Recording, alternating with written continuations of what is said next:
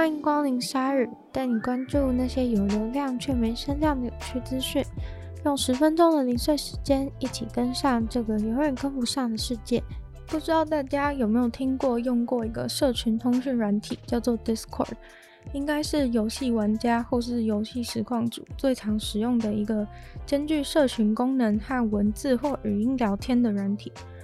而 Microsoft 目前就正在谈想要用超过一百亿美金的价钱收购 Discord 的事情。Discord 目前也一直有在跟一些潜在的买家正在谈，而软体巨人 Microsoft 当然也是其中之一，但目前都还没有确定下来，一切正在秘密进行中。虽然 Microsoft 感觉是很想要收购。但 Discord 比起把自己卖掉，似乎更倾向于自己上市。而 Microsoft 跟 Discord 都拒绝对外评论到底会如何。Discord 是一家创立于旧金山的公司，主打游戏玩家可以在语音视讯、文字聊天，还可以在视讯当中直接开实况给朋友看，功能非常多元好用。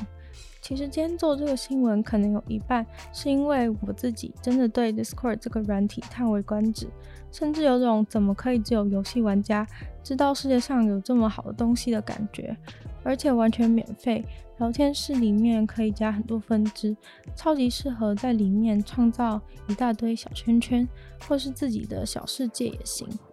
电脑和手机都可以下载软体，网页版也可以用，超级方便。也就是如此，在疫情期间，Discord 又变得更红了。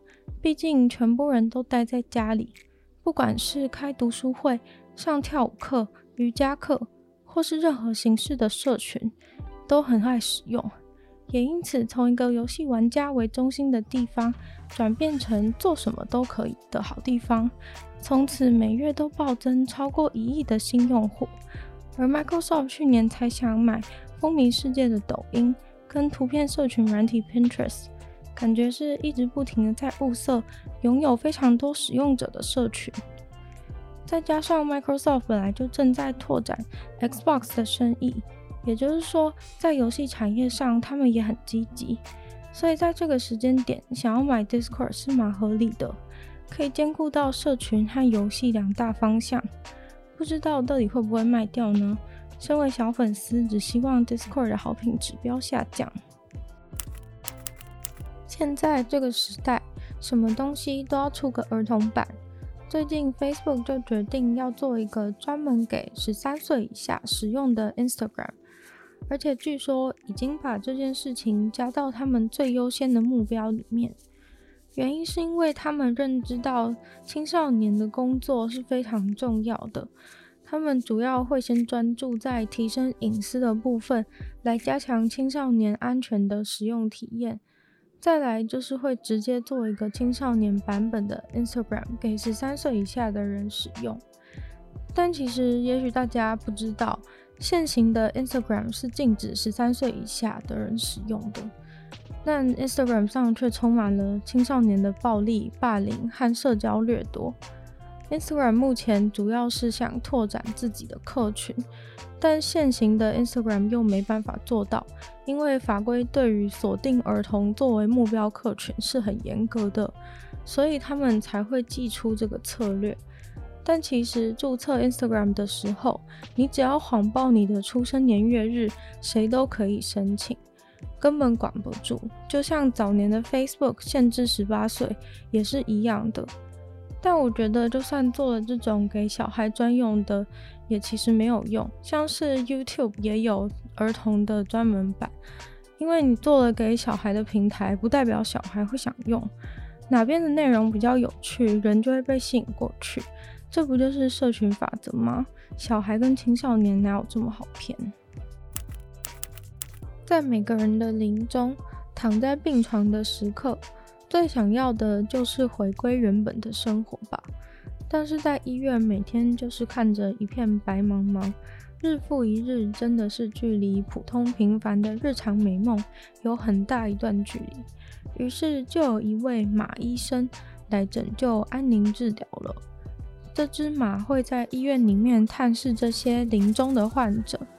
在一间病房中，就可以看到癌末的病人抱着自己的孩子，马也在病床旁边陪伴，用脸靠近他们，安抚他们的情绪。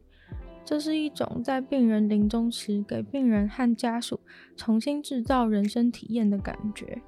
为了要走过最后的路，需要更多的力量和这种日常的温馨感。这只马叫做 Pale。科学家认为配偶能够减缓病人焦虑和病痛的能力。配偶是一只神奇的马，它的脑内构造好像有点特别。平常的时候在医院工作，并不是训练师会帮配偶决定现在要去哪间病房，而是配偶会在走廊上走来走去，走到他想进去的病房时，他就会停在门口，或是抬起脚来告诉训练师。Pale 今年十五岁，他似乎能够感受到人类有得癌症或是长肿瘤的情形。他通常会在病人那边待上两个小时。训练师会陪在病人和配偶的身边，但是不会命令配偶做任何事，会让他做他自己想做的事情。这只马听起来很像通灵，这也让科学家对此非常的有兴趣，而且也算是开启了医疗上。安宁照护的一扇新的大门。要是能够靠像是配偶一样的动物协助，很多人的止痛或是安定药物的注射可能都可以减少。配偶在来到医院工作以前是做马术表演的马，但训练师感觉到他很亲人，近期特别想要跟人接触。例如表演完之后，他会去跟观众、粉丝互动，甚至出现一些明显的陪伴行为。训练师开始发现，他挑选的对象似乎都是生理或心灵比较脆弱的人类。经过四年的调查以后，兽医专家开始相信 p a l 的脑运作方式很特别。在 p a l 工作的医院，医护人员也都非常感激他的存在。很多时候，他们没有办法解决病人的痛苦，但 p a l 却可以。甚至辛苦的工作当中 p a l 也疗愈了医护人员。在世界上的各个地方，每家公司的有薪假制度都不太一样。很多有薪假其实都是在特定条件之下才能触发。是否曾经想过，其实有些条件在现在的社会中已经不是人人都会触发的？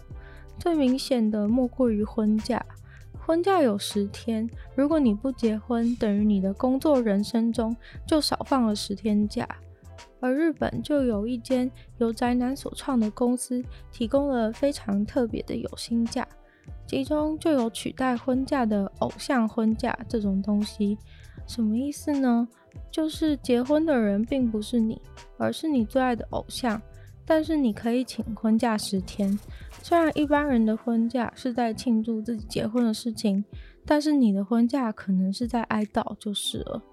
还有疑似取代丧假的偶像退休假，你最爱的偶像毕业隐退，肯定是你最难过的时候，再也看不到他的演出了，跟死了亲人一样难过，所以社长也给你准十天的有薪假，带薪疗伤。